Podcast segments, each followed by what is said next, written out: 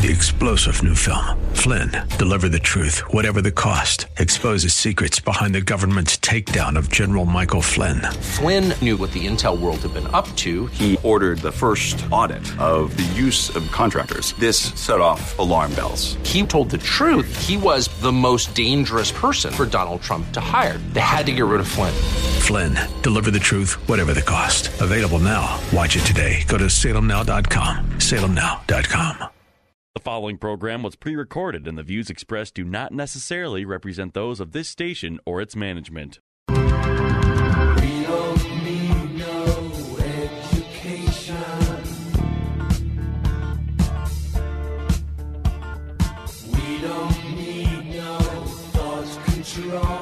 Welcome to Education Nation, where we tackle the biggest issues in American education. School is now in session. Here are your hosts, Headmaster Rebecca Hagstrom and co host Mark Durkin.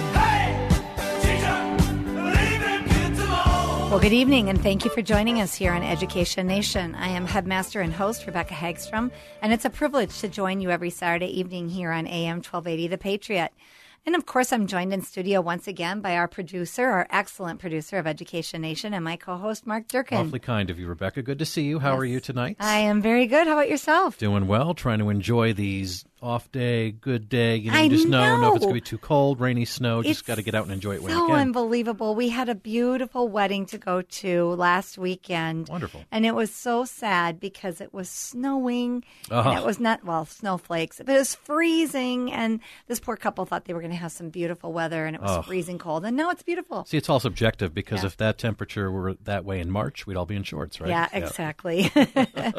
well, we are so excited um, for the next couple of shows Yes. that we have for our listeners. And we can all agree that our kids' schools should be safe places where all students can get a quality education. Throughout the decade, the St. Paul School District has sought to close the discipline gap between white and minority students. However, the district's chosen initiative for racial equity has produced disastrous results. Student behaviors have only worsened, negatively affecting learning and putting the physical safety of district teachers at peril. That is, that is correct. In fact, the initiative, which was implemented in the St. Paul School District back in 2011, it sought to greatly reduce the suspension rate for black students, which are far more likely to be suspended than white students. Now, equity proponents claim that uh, teachers' racial biases are the primary cause of the discipline gap. Well, former St. Paul District Superintendent Valeria Silva states that defiance, disrespect, and disruption are subjective student behaviors which teachers perceive and punish in discriminatory ways. We are starting to hear the song and dance in more than one place. yes, we are.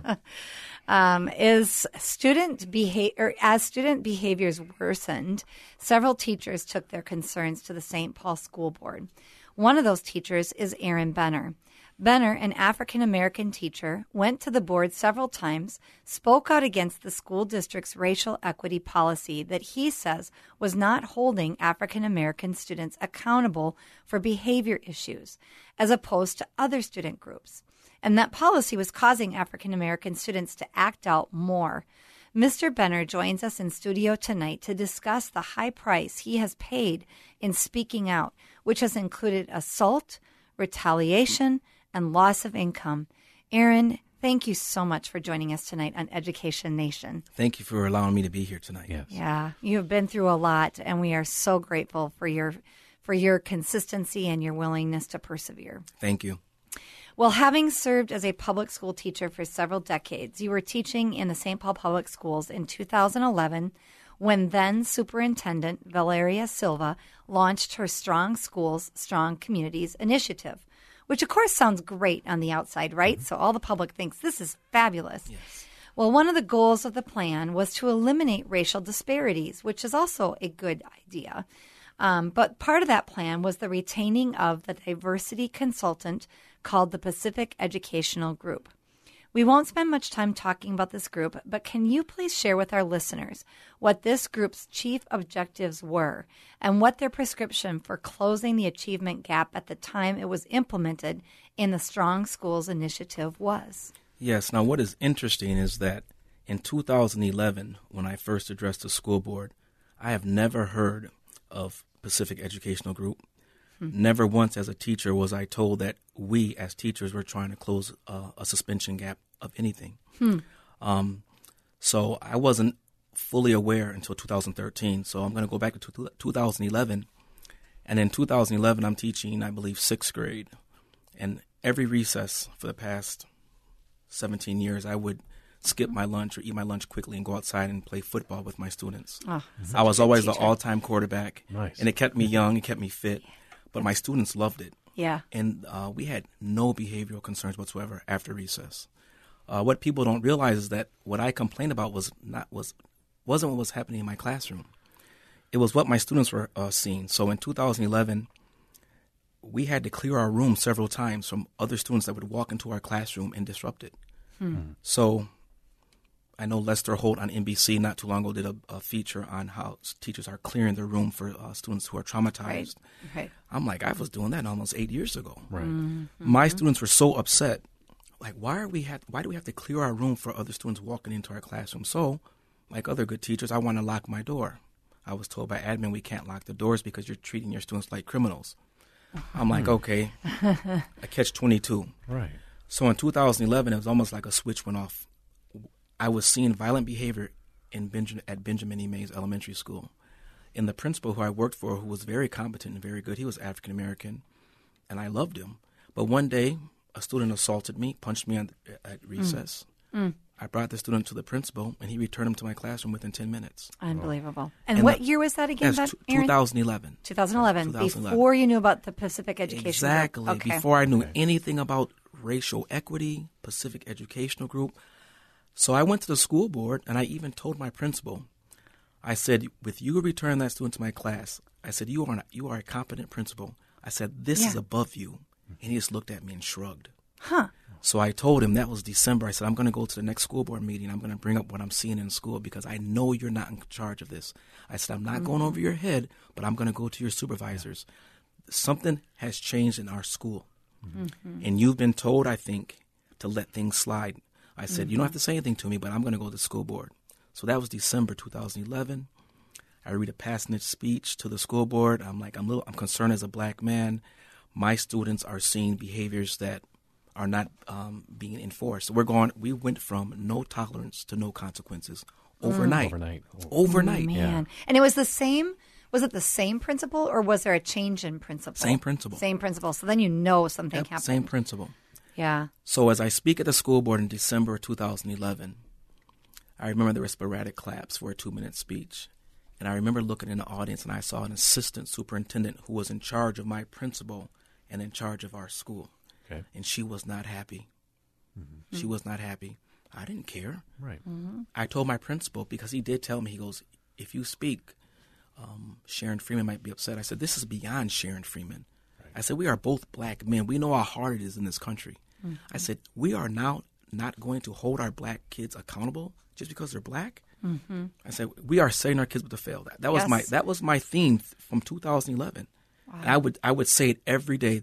This is illegal. First of all, Yeah. it's wrong and you are setting kids up to fail. Mm-hmm. So I do my speech, 2011. Someone from the Star Tribune, Star Tribune is in the mm-hmm. audience. They do a story on me in 2012, a couple months mm-hmm. later for Black History Month, and the article is poorly written. Poorly written. It's basically says teacher complains about violence of black kids. No, I addressed the school board. I was, I, I remember saying it breaks my heart, and I remember I mm-hmm. paused. I said it breaks my heart to see kids who look like me allowed to behave so poorly in our schools. Mm-hmm. And I remember when I walked off uh, the little uh, podium, mm-hmm. I knew this was going to be a big deal, Yeah. and I knew the Holy Spirit was guiding me. But I knew, I knew I had to do it. Yeah. Right. I was like, this is wrong on so many levels. So I didn't know there was going to be an article about me, but I knew, I knew I, I uncovered something that was really important. Mm, You sense it. Let me just interject Yeah. this too. You know, you, you've mentioned a couple of times, you know, how your heart was broken. I mean, it sounds like the kids, you know, that are in your class, they adored you, they loved you, they were well behaved. I mean, what did this communicate to them? I mean, how did they respond and react to the fact that this was a student that was just returned after ten minutes, fifteen Yeah. minutes? Great question, Mark. I can remember my students saying this. This is not right. They were shocked because you're right. They were in awe of me. I was blessed. I was fortunate. I was privileged to be a teacher in St. Paul Public Schools. The teachers I worked with, a lot of white female teachers, were fabulous. I learned a lot from them.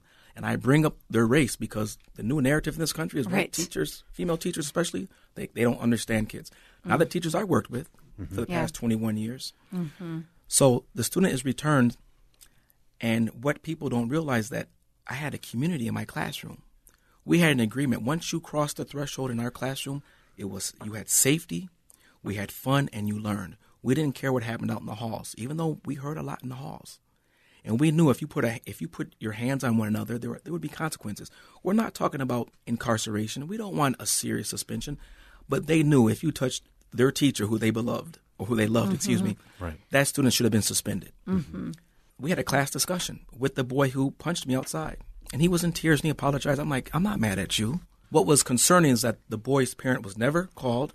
I found this out three months later during parent teacher conferences. I told his mother what happened. Mm-hmm. She was shocked. She had no idea. No idea at all. She goes, no one called me. I go, no. I said, I, I said the principal should have called you. I said, but I, I knew that probably happened. She mm-hmm. goes, and I remember that conversation. She said, my son's father, he and I are now divorced. He lives in Houston, and he is a gang member. And I'm trying my hardest, Mr. Benner, to make sure my son doesn't go that route. And for him to hit you, he was not raised that way. And I told her, I said, your son apologized. He punched me out of frustration. I said, but I'm more upset with the administration and the direction of St. Paul Public Schools. Yeah. Because you knew, once again, I want to remind our listeners that this was not a change in principal. I think that's such a key piece of information. all. And it sounds like he also was an African American, Yes. um, the principal of your school. And so you knew his heart. You knew he didn't want to um, not not respond, but that his hands were tied. You His- sensed that his hands were tied. not only were his hands tied, we then learn, we, my lawyer and I, discovered during this time period, principals in St. Paul were receiving bonuses if they kept the suspension numbers of African American boys down. Oh, of course. Follow the money a little Follow bit. the huh? money. Can you share with us, too, um, Aaron, what how the school board itself reacted to you when you did address them over your concerns? You were saying that there was somebody in the in the audience that was a Star Tribune, you know, member, and they wrote an article. But how did the how did the school board itself respond to you? No response whatsoever. Really? No res- I remember looking out, looking at the board members, and like I said, they were sporadic clapping, but no one emailed me. No one thanked me. Really? Wow. Nothing. So whatever your principal knew, evidently the school member, school board members also knew. They knew. they knew. Yes. yes, that Yes, there was did. something much bigger going Much bigger on, going on. and they knew that if they gave you too much compassion or gave you the listening ear, that they would just be opening up the floodgates. Yes, and I know Mm-hmm. St. Paul Public Schools likes to tell people they officially introduced PEG in 2013. I would say it probably started in 2011 Mm-hmm. there the was probably. Yep. some quiet conversations Yes. happening at the upper levels, Yes. and then that's that trickled down then into the principals, and then it went public. Mm-hmm. Yes. after that, two years later. Two years later. Interesting. Wow. Well, you were listening to Education Nation here on AM 1280 The Patriot. In studio today is Aaron Benner, a former St. Paul Public School teacher, and he's here discussing with us the racial equity discipline fallout in the district over the course of much of this decade. And uh, fascinating uh, discussion that we're having here. We want to fast forward a little bit from 2011 to 2014. Again, you addressed the school board. It was on May 20th of that year. And this time you were teaching fourth grade at uh, John A. Johnson uh, Elementary School. That's correct. And it sounds like that these issues were becoming a problem throughout the district now. And if so, how did the school board respond to your concerns this time? Great question. Now I have to go back just a little bit. Sure. So I addressed the school board with four other teachers in May of 2014. Okay. But something serious ha- serious happened in I believe October of 2013. The Pioneer Press wrote a glowing article on how great St. Paul Public Schools was doing with the Pacific Educational Group and how they were mm-hmm. interacting with St. Paul. I wrote an editorial the next day called "The Elephant in the Room." Mm. The editorial basically said, as a black teacher in St. Paul Public Schools, the story was f- uh, filled with fabrications. Our students are not learning from Pacific Educational Group. I said, if you would, if you really want to close the gap, why don't we ask our successful black parents in the district, which we have many? And I said, it doesn't take a million dollar consulting firm or rocket science to figure out how to close the achievement gap. so plain spoken Yeah. and, and, Yes. and, and and obvious, common Yes. sense, right? Yes. that was October thir- October of 2013. That editorial sp- uh, spurred, uh, spurned, I believe, a lot of other editorials, and the Pioneer Press actually, I think, Bob Sansevere. I know I, I can't think. There's a famous writer. I can't think of his name. He wrote an article on my editorial. The elephant in the room that I wrote was actually featured for the end of the year story in the Pioneer Press. I know I'm going on, but this is very Excellent. important. That editorial had so many people in Minnesota talking. And I, the Pioneer Press uh, contacted me and said I was the first person in the history of the Pioneer Press to ever have a story written about an editorial. Okay. So you had all this attention on the Pine, on the St. Paul Public Schools.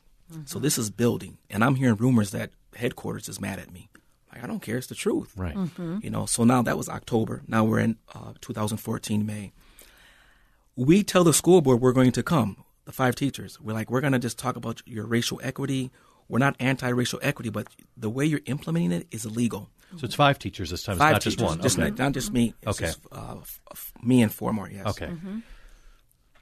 The school district, the school board tells Valeria Silva. She then gets on her emails. She phones people. They get buses. They bus people into that school board meeting to speak against us. Goodness, are you kidding? Now, this is when the Holy Spirit really kicks in. I walk into the school board meeting and it's packed, and they have people. And I heard that all the su- supporters of the racial equity were going to wear purple. So I, I go out to the Macy's and get a purple tie and a purple shirt. Ah, good for you. Mm-hmm. I'm not against racial equity. it. Of course you're not. I'm not. I'm just. But uh, Yes. So it's packed, and they have their supporters. I'm just thinking this is so wrong on so many levels. Mm-hmm. And I'm not going to lie. I thought about leaving. I was intimidated, and I'm sitting there, Mm-hmm. and I'm like, I got to do. it. I'm like, Lord, give me the strength because I know what I'm going to say is right. Mm-hmm. Give me the strength, and I I don't leave.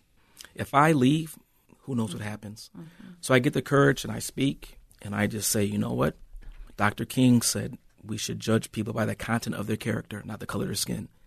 I said, now St. Paul Public Schools, we are now judging students by the color of their skin and not by the content of their character. Yes. Yes. And I knew that was going to be in the paper the next day. and it was. So, a lot of attention on that school board meeting. And they had their support. Like I said, they bust in people. And I made it clear I'm not anti, no one's against racial equity. No. You know, Right. but the way Right. they, they the, the way they package it, Right. But the way they they do it, it's wrong. Mm-hmm. So that's And it's harmful. It's, not just wrong, it's harmful. extremely harmful. Yeah, as you said, it sets the kids up for failure rather than success. Yes. Then I finally learned that there's money behind this. I, I didn't know there's money. So, St. Paul School District was the highest paying of any school district in the nation for PEG. Hmm. So then we're finding out we have a lot of principals in St. Paul, and no one knows till this day they're being they're being paid as a principal or an administrator, but they're also getting paid by PEG dollars, which which is tax dollars. Hmm. Right. Till this day, no one knows how PEG even came to be to St. Paul. There was like a no bid, no bid Really? contract. Hmm. So it's it's when I say follow the money, I mean that. I just it's so there are people who I think sold their souls out to PEG. Yeah. Hmm. There are good African American teachers who know it's wrong to have a different set of standards for school. But if they're making one hundred thirty thousand or a high salary, and your supervisor says you got to close the gap, and you don't have the courage to do so, you're going to just Fall in line. status quo, fall in line. Mm-hmm. Mm-hmm. And that's what I discovered. So that's May mm-hmm. of 2014. That gets a lot of media attention. June of 2014, Valeria Silva, the superintendent, she contacts me and the other four teachers. She wants to have like a uh, a meeting, and she wants to offer us um, a chance to come to solutions in action. It's some sort of uh, meeting during the summer, and it's all of her all of her people, and I would say all of her minions, and they're talking about the achievement gap and how white teachers biases, blah blah. And I just raised my hand. I said, "Can anybody in here explain to me the anatomy of a suspension?" I said, "Because teachers do not suspend." And it gets real quiet. I said, "Yes, we write referrals. That goes to an administrator. The administrator then signs off if it's in suspension or not." But you administrators have been told by the superintendent school board that you want to keep your referrals low, but you didn't convey that to teachers. So if we see an assault and we write up write it up and give it to an administrator, well the administrator's thinking I got to keep my numbers low. So then the administrator must develop some sort of tactics. So here's a tactic. Well, Aaron, I, okay, you witnessed the assault, but did you trigger? Did you say anything to upset that student? I would say no. I didn't. I didn't trigger anything for that young black male to touch that uh, young girl sexually. Nope. I'm like, this is what the route That's you guys are going. ridiculous. It, it, um, I saw several sexual assaults, and I was told, "Have you ever taught good touch, bad touch?" I'm like, you know what? You guys are going to get a lawsuit really quickly. Not from me, from a parent. I said, this is ridiculous. And I said, and we all know you're trying to close your numbers. And at this point in 2015, we know they're trying to close their numbers, and it's just ridiculous. Yeah, mm-hmm. And I applaud you for magnifying the crime in that situation, Right. bringing it backhand so that they could see It it, is a crime. firsthand Yes. and to hear it from your mouth They're as well. covering up a crime. Yes. Yeah, and that and that leads us really into our, our next question too. You know, you were noticing behaviors that were far worse than what had been communicated to the board starting in 2011. I mean, what types of behaviors were you seeing on a daily basis at this particular elementary school? I tell people all the time, I can teach in any school district, in any school district in the United States, and I don't mean that bragging. Yeah. What I've been through in the past umpteen years in St. Paul, all of us, all of us teachers, we've we've we've been able to deal with chaos. Not only teachers, your students. Mm-hmm. So what I what I would see on a daily basis, first of all, what you would hear. You close your classroom, you're teaching, you hear chaos in the halls. You have kids who are traumatized and they're allowed to run around and act up. Now here's here's something that people don't realize in St. Paul Public Schools. PEG convinced St. Paul Public Schools to hire behavior uh, behavior coaches, and these behavior coaches would take, let's say, a challenging student, and they would just walk around the school for 15 minutes, or, or get this, they were allowed to play basketball. So my good students are like, why is that child playing basketball with Mr. Jones? I would love to play basketball. They're like, so they're starting to realize if I want to play basketball all day, I just need to call the teacher the F word or throw a chair at him or her. Right. You know, Rewarding kids- bad behavior. Yeah, we, yeah, we we were rewarding bad behavior, and that was all part of Pacific Educational Group. Mm. The behaviors I would see, you're teaching your class, and somebody from another classroom would just come in and disrupt it. Going to lunch, walking. My kids love to be in line. We would go from tallest, shortest to tallest, or shortest, tallest to shortest. They just we would do these creative things to walk in halls. What my students would see on a daily basis, no students should see. The um, cussing out of teachers from a kindergarten all the way up to sixth grade Oh my gosh. physical assaults, parents coming in threatening staff, Unbelievable. um, lockdowns of maybe shootings. And I'm always amazed the resiliency of some of our s- s- children. And I remember thinking to myself, this is not normal. And the kids would do well. So I'm thinking, if kids are doing well in this environment, I wonder how much better they could do if they didn't have this chaos. So daily, you would have someone from a different classroom just walk in, being chased by a security guard or the principal himself, and they'd walk in and just take a laptop and throw it and laugh and walk out. wow. My students got to the point when we were doing algebra every day that whenever the door opened, they would freak out and they would tell me, like, Mr. Ben, every time that door opens, like, I go, I understand, I'm sorry. But I would tell them, go home and tell your parents what, what you see and what you experience. Yes. And the parents would come to school, and the parents would talk to principals. And I remember some principals would tell the parents, if you don't like it, choose another school district. Really? Straight to their faces. And I had several of those parents that were going to be witnesses to uh, talk about that in my lawsuit. Well, and that echoes to what former Governor Dayton used to say too. You know, it's if you don't like it here in Minnesota, you can move out. Yeah. You know, Yeah. and and With I the think it's- taxes, you mean? Yeah, and I think what's important to notice here too, we think we see the impact, we hear the impact on the children that are in the school, and you think about these pieces of equipment too that are funded by public tax-paying dollars are being destroyed. So it affects those outside of the school whose tax dollars are going to pay for these instruments that can be used in the classroom. It's just complete irresponsibility on the part of the adults in the whole situation. I totally agree. Um, the growing consistency of these behavioral disruptions were starting to take a toll on student learning. Um, you just kind of shared a little bit about why.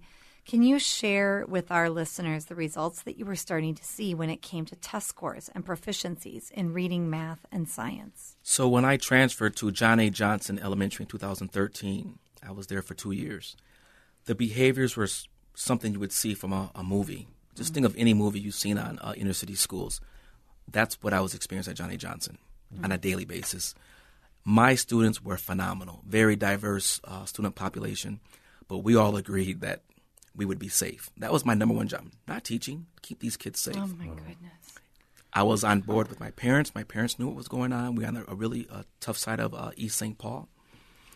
But the behaviors we would witness in the lunchroom, the behaviors we would see from other classrooms, the behaviors we would see on the playground, just it was became common.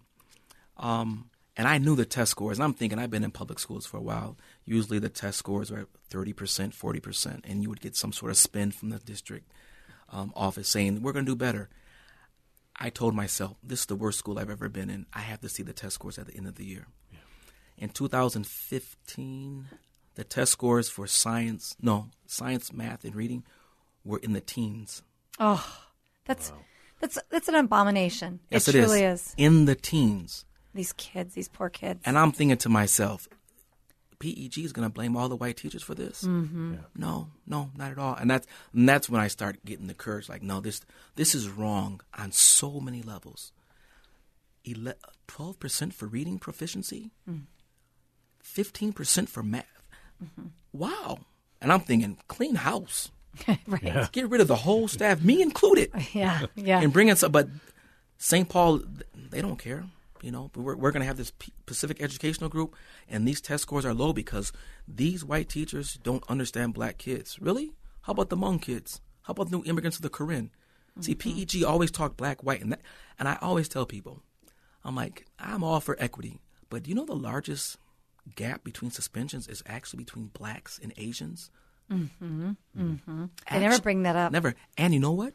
White students get suspended more than Asian kids. Can't talk about that.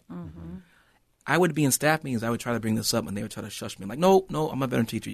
If you're going to talk about gaps, make sure we're talking about all factors. And mm-hmm. that's the longer I was in it, I start seeing there was an agenda, and it was a agenda that was very, very detrimental to black kids. Yes, yeah, absolutely.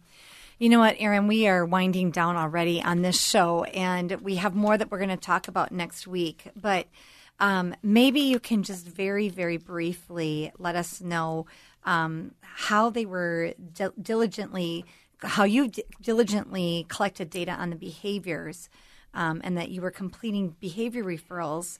Um, but that the actions that followed led you to believe that the disruptive students were not being disciplined consistently and very be, quickly. Really quickly. Yeah. So when I first started collecting data, we would get something on a triplicate. You would do a referral, mm-hmm. You would keep one, one would go home, and one would go to the uh, district office. Years later, St. Paul changed that. It was no longer a triplicate. You just had one sheet. You give it to your principal, and you would trust he or she would put it in something called a SWIS data bank. I kept keep my own data and realized when I asked for my official data, a lot of data was not even collected. Unbelievable. And I'm talk I'm not talking about somebody rolling their eyes or mm-hmm. walking. I'm talking violence. So when I hear uh, Superintendent Silva when she says we're going to get rid of subjective behavior, um, willful defiance, I'm like, okay, I don't agree with you, but how about all out violence? Mm-hmm. So, and that would be, you would collect it, but it would disappear. Unbelievable. Yes. So, eliminating the evidence. Yeah. Yes. Yeah. Well, listen, Aaron, we are so glad to have had you on the show today, and we look forward to again having you in the studio next week. And we will continue this conversation regarding the racial equity practices of St. Paul Public Schools and how that affected you personally and all of the students that you taught. Thank you so much for joining us tonight. And thank, thank you, you Mark. Thank you, And Mark. we yes. will see our, or we'll in, uh, encourage our listeners to listen to this podcast and other podcasts uh, for Education Nation at ednationmn.org. See you next week.